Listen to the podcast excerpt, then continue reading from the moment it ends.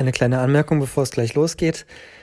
Die aufgenommene Folge ist, da der Gast aus äh, New York ist, leider auf Englisch. Ähm, und ich muss gestehen, ich hatte mein Englisch in bessere Erinnerung. Als ich es jetzt nochmal durchgehört habe, fand ich es ziemlich rostig. also äh, ja, entschuldigt, wenn ich ein bisschen da durchstolpere. Äh, was Bob erzählt, ist allerdings äh, sehr interessant und äh, sehr hörenswert. Also äh, ja, hört rein und viel Spaß dabei.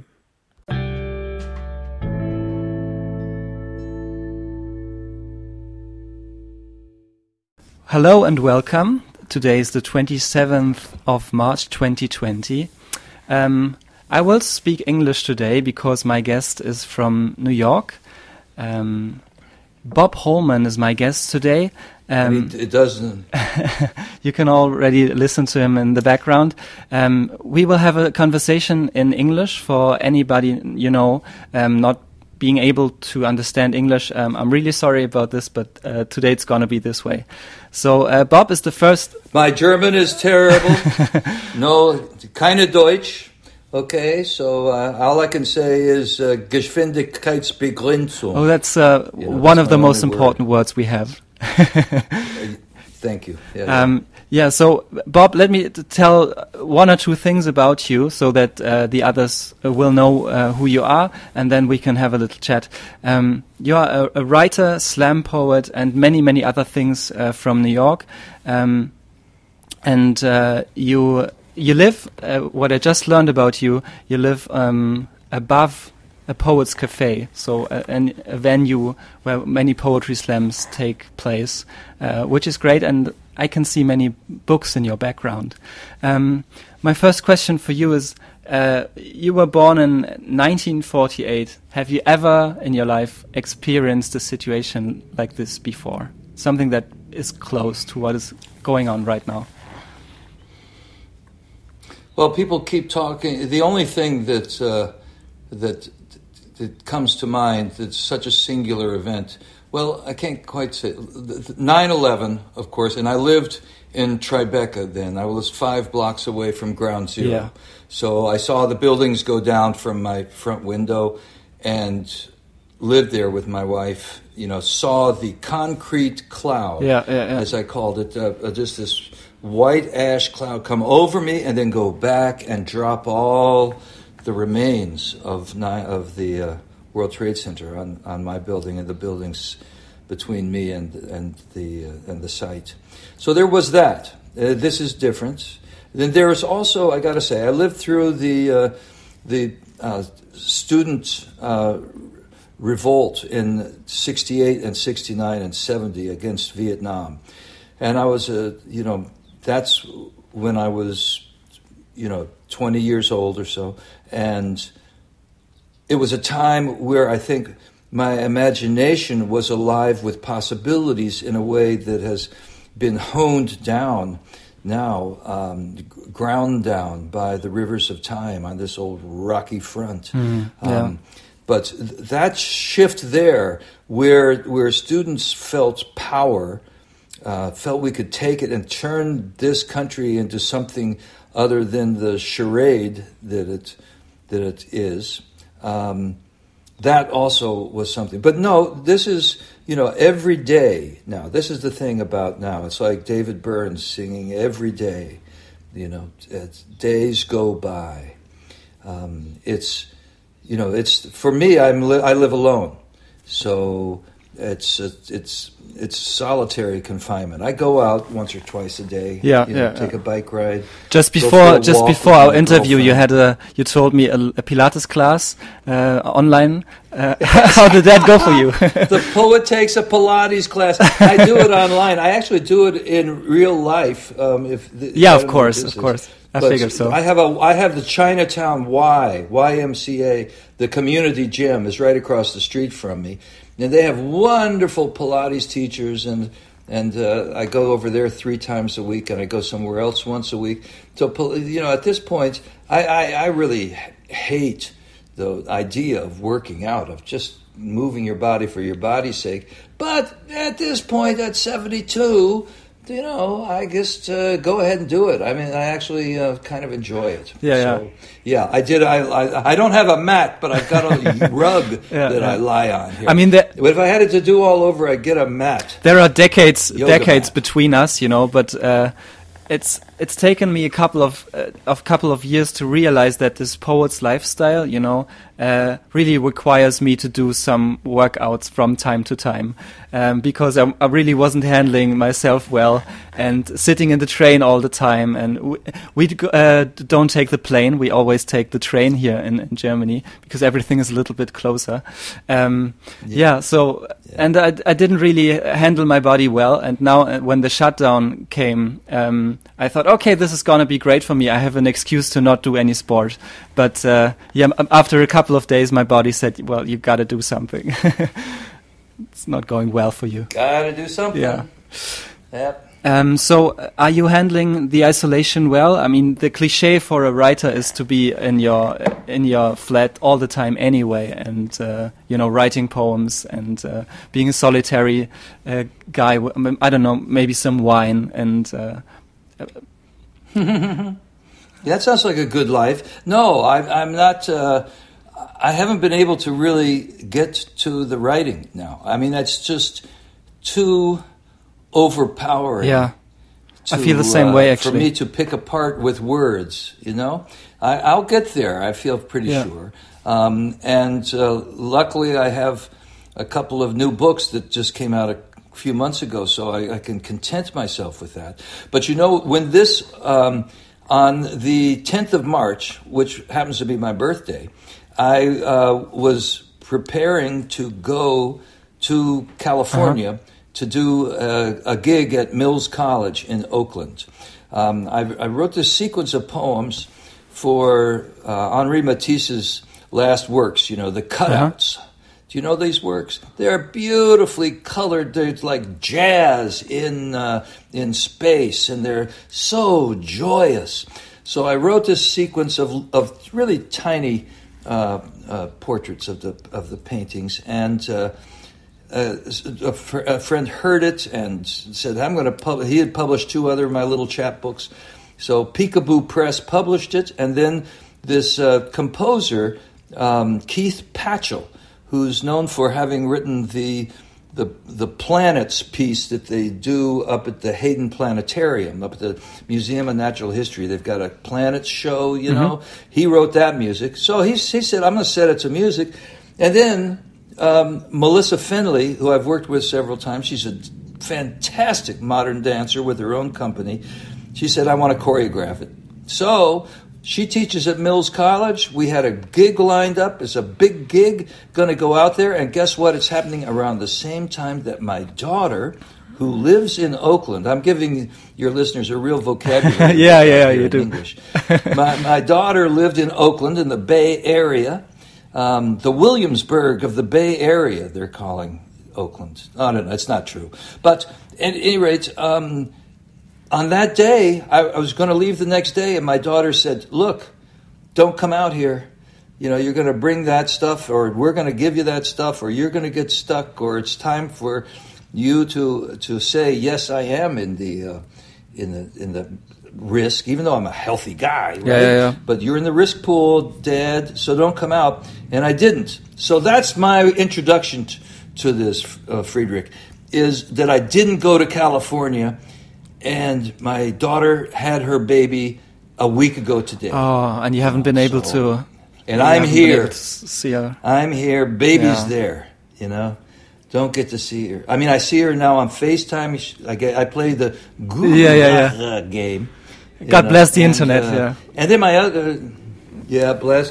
I, I, the internet is coming into its own with with this. People are using it for human purposes rather than to pile on their venom onto Yeah, each yeah, other. that's right. You Yeah. know, so I'm I, I, I'm I'm seeing it really a usefulness, like you and me. Yeah. You know, um, how how old are you? I'm uh, 31 years old. okay. And how long you've been writing poems? I've been writing poems for uh, I don't know as long as I can remember. I think, but uh, I really started in, in a professional, more professional way uh, five years ago. Yeah, you started. You, you started Well, as a I'm- very young guy. That's right. Oh yeah, I wrote my first poem when I was in the third grade. That was when I was 9 Uh-huh, years yeah. old. I mean, I'd read a lot of poems before, um, but I didn't really think of writing them until the class had to write a poem. But I unfortunately was sick at Yeah. the time, so when I came in, all the poems were up on the bulletin board, and you know what? They were really Yeah. bad. They were As terrible first poems used to be, yeah. So I sat, yeah. Well, I sat down and wrote my first poem, which was called "George Washington Followed Indian Trails." Even as a nine-year-old in Cincinnati, Ohio, I was politically correct, and uh, so you know, George Washington may be the father of the country, but there were people here before him. So that was the, the extent of that poem. I took it up to the teacher, and she said. Oh, this is a great poem. Where did you copy it from? oh, great. That's a. This is often the question that a poet Yeah. gets with their first poem. And uh, I said I wrote it, and she believed me. Usually, the teacher does not believe the poem. You couldn't have Yeah, written this. You had to copy it, you know. But no, this teacher believed me, and I was off and running from nine years old. You know, so you do the math. Oh, that's uh, that's, that's a nice story. I, I can't remember my first poem, but I did uh, I did a reading in front of the class uh, when I was about ten years old. We all have had to do something in front of the class, you know, um, prepare a poem from uh, a writer, a professional writer. And so I didn't want to do this, and I said, okay, can I write my own poem? Um, and my teacher said, "Yeah, sure, you can. You can uh, learn your own poem by heart." And I did it, and I was quite nervous, uh, as far as I remember. Um, and another guy did it as well. And back then, he was the better writer. so I felt quite ashamed uh, because it was just us two who had uh, um, the poems by themselves. And uh, I think I think I was quite embarrassed back then because he, uh, his poem was better than mine. But she said, "Yeah, keep on writing," uh, and yeah, that was a nice experience. I see that even at 10 years old, you were a slammer. You Yeah. know? This guy may have beat me this time, but I'm going to come back next time with some new shit. And I did. Um, the um, the question I was asking other people from uh, I have a have an international week. I spoke to uh, people from Italy, from uh, Austria, and from Switzerland. And the other question I have in mind for you is: um, Do you feel that this whole uh, crisis is um, fueling nationalism? That everybody is, you know, more or less looking at themselves and it's not reaching out as much uh, as as people maybe uh, used to. Um, the imbecile we have as president is fueling nationalism. Yeah, yeah. You know, I, I'm, I'm telling you, you know, like it's it's uh, uh, it's horrific. The you know, the United States used to be, pride itself on, on on being a leader in global issues, and now we are, you know, with with this guy whose name I won't mention. He's with this guy. Um, we are like fortifying our, our borders against the the enemy, the poor people of the world that, that you want to want to come here, or the people who are possible workers in this country who want to come here. The immigrant population, it's always fueled us. You know, I mean, this is it's the this kind of of um of proto-fascism, which is so you know you've you've you know I think Germany right now looks pretty good. You know, there's there's plenty of, of far right stuff going on, but Merkel I think is is you know I trust her. I don't trust Boris Johnson. I don't trust uh, our leader whose name is is never to be spoken. Um, you know, so uh, I'm, uh, but, but I don't, I don't, I feel that there is a sense of isolation that's going on even with the internet because we've lost the sense of orality, the sense, the, the, the basis of slam or of any poetry that you hear aloud is the first consciousness, is orality. For tens of thousands of years, poets wrote didn't listen to me. I'm so your brain is so shifted by text. But poets spoke their poems; they didn't write them. So how come now the poets who are uh, up on stage um, giving their poems away are called performance poets? Why aren't the people who come, come along after and write just leave the poems in the books? Why aren't they called text poets? Because the original poets for tens of thousands of years were words were were only heard. They weren't written down. It was a whole different way of communicating, and we need that now. You know, now you know, texting has taken the place of phone calls. Digital, which is third consciousness. So first consciousness is writing, uh, first consciousness is speaking, second consciousness is writing, third consciousness is digital. So we're living through right now the biggest shift in consciousness that has happened since writing was created, since writing was invented. And the thing about writing is that it probably began at a, thousand BC or even before that, maybe another thousand years, whatever. But it's just been a few thousand years. And the printing press, it took at least tw- uh, 2,000 years for the printing press to be invented, which was the first means of, of mass production, just a printing press. Um, and now with digital, we've gone from the, the, you know, the internet to everybody having a cell phone in under 100 years. Not everybody, of yeah. course.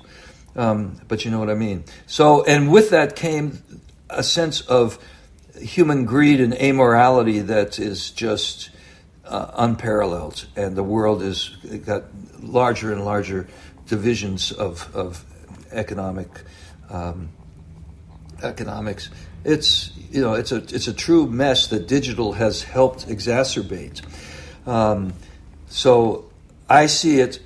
I'm glad you and I are talking over over uh, Skype, but I urge everybody to do more than just listen to the podcast. It's to call up people and talk about it.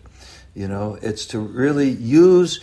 You know, language is. You know, it's it's just not the poems that are speaking. It's you, everybody, to speak to each other rather than to uh, use the talking thumbs. Yeah. Used to be talking drums. Now it's so you so you see that as a means. So yeah, that's my rep. So you uh, see that as a means to to overcome those artificial borders we we draw on the sand. Exactly, yeah. and and you know there is uh, there is in our governments now you know, especially now that people are locked down and being told not to tra- to uh, to, uh, to, travel to different areas. We have to do it for health. You know, those regulations when they go into place have after effects, and uh, you know it's going to be a while. Who knows how long we're going to be in this? What are they saying in Germany? You got any idea how long they they say until things get back to quote the new normal? Yeah, yeah, yeah. Um, when are you going to not be locked down? You got any idea? Well, everybody is asking this question, and what the epidemi- uh, epi- I don't know how to pronounce this. Uh, the epidemiologen, ep- uh, epidemi- yeah, yes, those guys. yeah, okay. those the most important guys right now. What they say, epidemiologists, epidemiologist. Okay, what they say, what they are saying right now is, uh, we can't tell you. Um, it depends. We need more data, yeah. so you have to be patient. Sure, and. Uh, yeah they are yeah. positive that they can, you know, have ev- re-evaluate the situation by Easter and say, okay, by Easter we can tell you how long the shutdown is uh, gonna take, and then after Easter we can, you know, um, go back uh, not to the new normal, but uh, have some restrictions uh, and take them back, and uh, maybe a couple of weeks later we take back a little more and, and step by step, you know. But right now, uh, people are, are kind of shy to talk about, um, I don't know, 15th of October, uh, 15th of sure. March or whatever. Um, April, April, of course. Yeah. Because uh, nobody, uh, they really can't say. It's, it's hard to, how to pin right. down. Um, yeah. Absolutely. Yeah.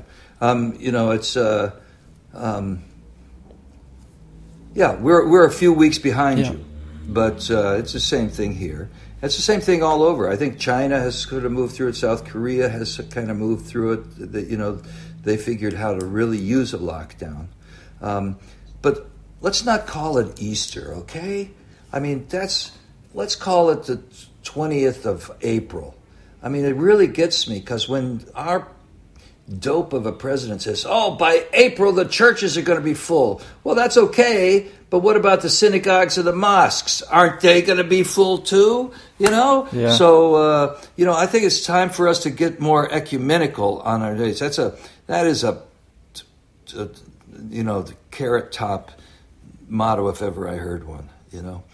And you know, so I'm I'm set up here, and I I went shopping this morning. First time I've been shopping in uh, ten in ten days. I figured I knew enough now. They were set up, and the old folks get in an hour early at the shopping.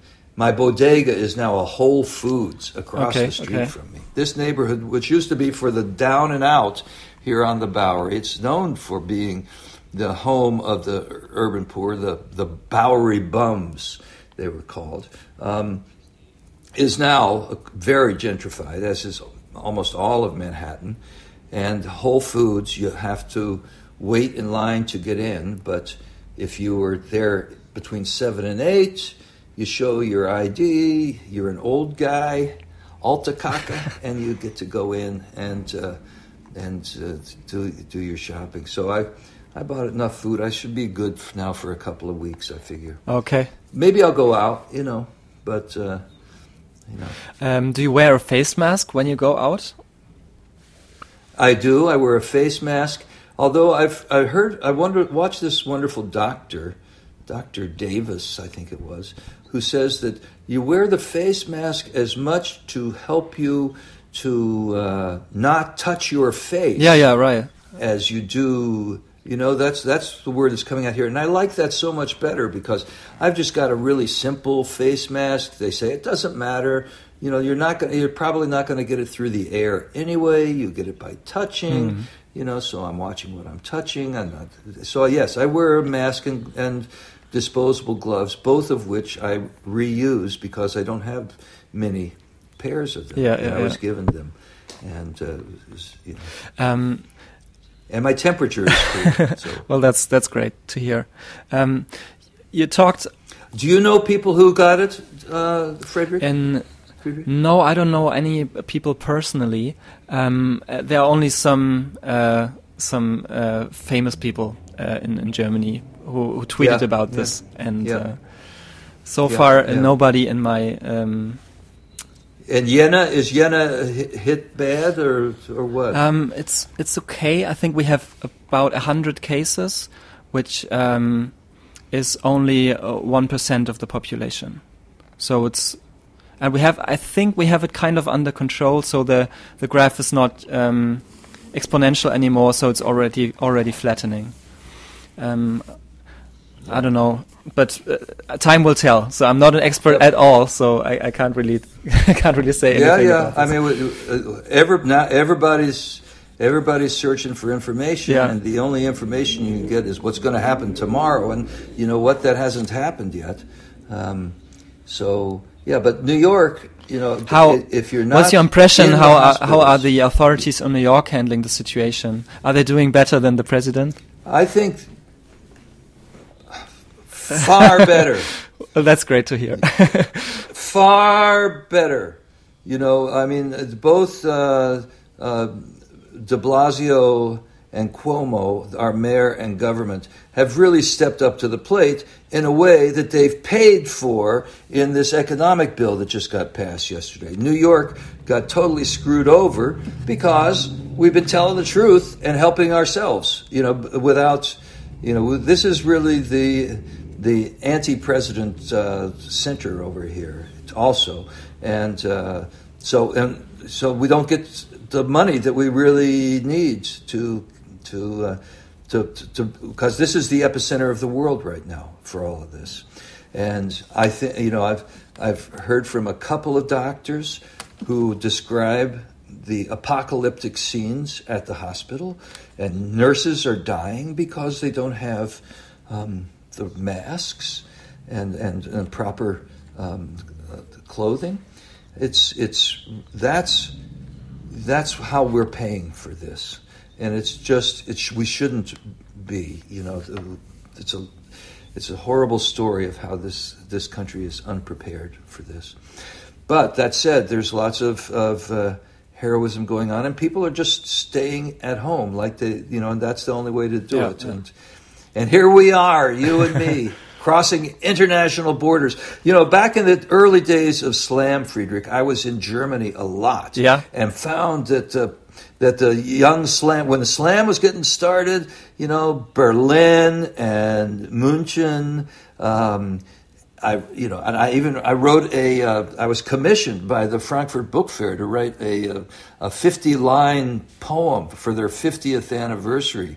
We brought over a bunch of slam poets from the U.S. to perform it over there. Ernesto Cardenal was there. Rest in peace. And of did you always stick to the who just died. Geschwindigkeitsbeschränkung? I did. I did. I always, I always slowed down, uh, especially with my my German when I was reading. So when was it? Uh, Oh, Orfeo. when you say the early days of slam in Oh. Germany, uh, was it around 2000? What? Uh, what no, kind of? it was. Oh no, before, Before that, mid mid nineties. Wow, that's Mid- really the mid- early days of, of slam. Wow. Uh, yeah, yeah, yeah, yeah, yeah, yeah. That's you know, those were the days where slam was finding itself, or you know, and uh, oh, I did a marvelous reading with uh, Jean Binta Breeze. I think that was in München, but uh, you know, the great uh, dub poet was there from from London one time. Yeah, it's a bit, and all these slammers only wanted to speak English. You know, the, I mean, the really this early slam was done pretty much in English because nobody was into speaking speaking German. You know, uh, in the slam community, they wanted to write in English. Whatever, you know. But uh, yeah, so I made many trips over there. uh, Also to the uh, uh, Literaturwerkstatt. I even went to the Literaturwerkstatt when it was all, when it was still on Mayakovsky-Ringe in uh, what was then East Berlin. You know, so. Uh, it was no, they, it, well, it had that's where it was before. They moved into the Brauerei. yeah. You know. Oh, great. When was the last time you were in Germany? Ooh, do, do, do, do, do, do, do, just like three or four years oh, ago, great. I guess. So you know the the scene has yeah. Uh, changed a lot. Um, uh, oh, I hope so. a lot of us are writing uh, in German uh, right now. Um, yeah. there are a couple a couple of poets who do still do the English style, but uh, you don't see them on stage as often as in the old days. How's the situation for the poets and the slam poet community in the states right now? Well, I think there's a lot going on on the internet. The Bowery Poetry Club, which uh, I founded, you know, I worked at the St. Mark's Church, the Poetry Project, in the uh, late in the 70s and 80s, and then I worked at the Nuyorican in the 80s and the 90s, and then I founded the Bowery Poetry Club in uh, 2002. And the club now has a new director, Mahogany Browne, who is a fantastic poet, slammer, ran the Nuyorican for 15 years, the slam that is at the Nuyorican. And uh, she's started doing these uh, online ins- Instagram uh, events that are attracting, you know, hundreds of, of people, which is really something. You know, we've got button poetry, which where people get millions of views.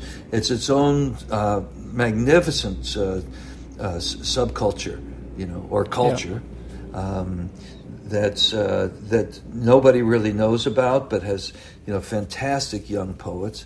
And uh, I, I think that now, you know, poets, while thought of as being solitary beasts, really do many poets have communities that they that they belong to, and the Bowery's community is now, you know, doing these online events, um, and we'll continue to do those until we reopen, and hopefully we will be able to reopen because we're in a really tough spot financially. The bills stay, Yeah, but yeah, the yeah. money doesn't come in at the door, which is where we make our money. You know. Yeah, a lot of clubs are fighting a similar s- situation right now.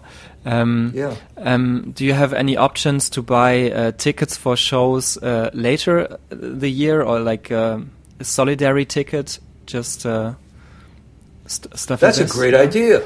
See what I said? You're about three weeks ahead of us. now I've skipped the line. I don't have to wait three weeks. I can just go ahead and uh, and, and and and get uh, Mahogany to sell tickets down the line. Yeah, good idea. yeah. Thank you. well, it's it's, uh, it's like a time travel uh, thing we can do right now. Whenever you have questions about uh, s- stuff like that, of course, you can always uh, ask me. Um, the the books you mentioned that came out a couple of weeks ago, it's a very interesting project. Maybe the last uh, thing we can talk about is uh, the two books you have published. One is called Life Poem. The other is The Unspoken, and you published both of them at the same time, but they are 50 years apart. So you wrote the one life poem you wrote as a 19 year old, and the unspoken as a 69 year old. Uh, that's that's quite uh, yeah quite unusual, and uh, yeah it's- yeah, I, I, I've been lucky to live that Yeah. long. Um, yeah, the picture on the front cover of Life Poem is this uh, hippie-looking Walt Whitman with a walking stick character, Yeah. and uh, and it's a book-length poem. That that's a summer that I spent at the Cummington Community of the Arts, 1969, when. Uh, Cummington had been a school before that. Now the te- everybody was teacher, everybody was a, a, a, a student, and it was just a remarkable place. And it got me started on uh, poems. I'll just read the very end of it. Mhm, okay? yeah Well, maybe I'll read the begin- very beginning and very end. Desperate now, I've started to write everything that comes into my head. I just lay it out right here as if the lined paper had become some sort of garbage disposal, accepting and grinding everything I can throw out. If this were a giant baseball game, this paper would be Willie Say Hey Mays, great center fielder, making deliciously slow basket catches of every ball hit by every batter in either league. Somebody asked me today why I wasn't writing more. I told them my muse is on vacation to the Riviera to get some sun. Oh, they said, I hope she enjoys it. She will, I said, except she has no breasts, so her bikini doesn't work unless the wind is blowing from behind her so that the cups blossom out like little buttercups. Of course, you could never write anything like that these days. But, um, poems, stop, go back, reread. Here, you forgot these. The eyes. They've plopped down here. Put them in the right way, or else watch the inside of your mind. Have you discovered yet that this is not a book? Poetry is a stance. Accept it and see. If you close your eyes and see the dancing spots, you will have created art. Should you open them to the world, you will have created life. This life poem jogs along on the tip of your eyelash. Your witness. Okay, beginning Wow. and end of life poem. Well, thank you for that. That was, uh, yeah. it's it's not a, th- something we do a lot uh, here in Germany. We uh, either listen or laugh. Um, we don't do the, the finger snipping uh, as much as you. Snappy snaps, really. Yeah. Well, you know, Marc Smith, who was the the inventor of the poetry slam, uh, in Chicago, they snap as a way to get you to say, "Hey, your poem's going off track." it's a negative. oh, right. I did. I didn't know that. Yeah, yeah. Rest of the world is a positive. It was invented when uh, when back in the fifties and sixties, the, the New York had a cabaret law, and if you were an entertainer, you had to have uh, a cabaret license. Well, poets were kind of on the borderline artist, entertainer, who knew? But the way they always told it was that if you were an entertainer, you got applause. Mm-hmm. So all the poets started Yeah. snapping their fingers for instead of applause, and they didn't need cabaret licenses, and that's that's how that happened. The other book Well, is thanks for that story. The That's very interesting. Yeah. we call it we call Oh, it the I magic moment snap. So whenever there's a magic moment in a poem, but our story is of course different because we don't have this uh, licensing. Thanks We for that well, story. we don't either anymore, yeah, but we course. kept the snaps. Yeah, it's great. Yeah, yeah. So the other book is called Bob Holman and the Unspoken and the Spoken Word Movement originally, and it was been the front cover is edited so that Bob Holman and and word movement are crossed out, and the letters UN are have a caret to be inserted in front of spoken, so it becomes the unspoken, which every book is, right? It says at the bottom as non-oralized by Bob Holman. Yeah. So at any rate, that's book of recent poems, and uh, there's one that goes. It's called Every Word. Every word in a poem is a poem. That's it. That's all you yeah. Every word in a poem is a poem. End of story. Okay. Well, thanks for for that for the two poems. It was great talking to you, Bob. Um, if there's any last words uh, to the other side of the ocean, uh, now is the time. Um, yeah. I'll be happy to stay in contact. Um, also, if you have any questions how we are handling the situation on a from a cultural perspective, you know, uh, stuff like the the tickets in advance and all this kind of thing. Um, yeah, it was great talking to you. Great talking to you too, and uh, thanks, Friedrich. This is the way that poets do it. You know, we reach out and we touch each other. Language is the is what the rocks thought of when they wanted to walk. you know, to, to, language is, to, is the essence of humanity, and poetry is the essence of language. So that's what we're doing here. We're talking the poems, making the connections across, and I thank you for reaching out. And I'm here. Well, thanks. We'll be in touch. Yes. We'll be in touch for sure. I'd be very happy to. Bye, Bob. Okay. Bye. Take care. See you, Friedrich.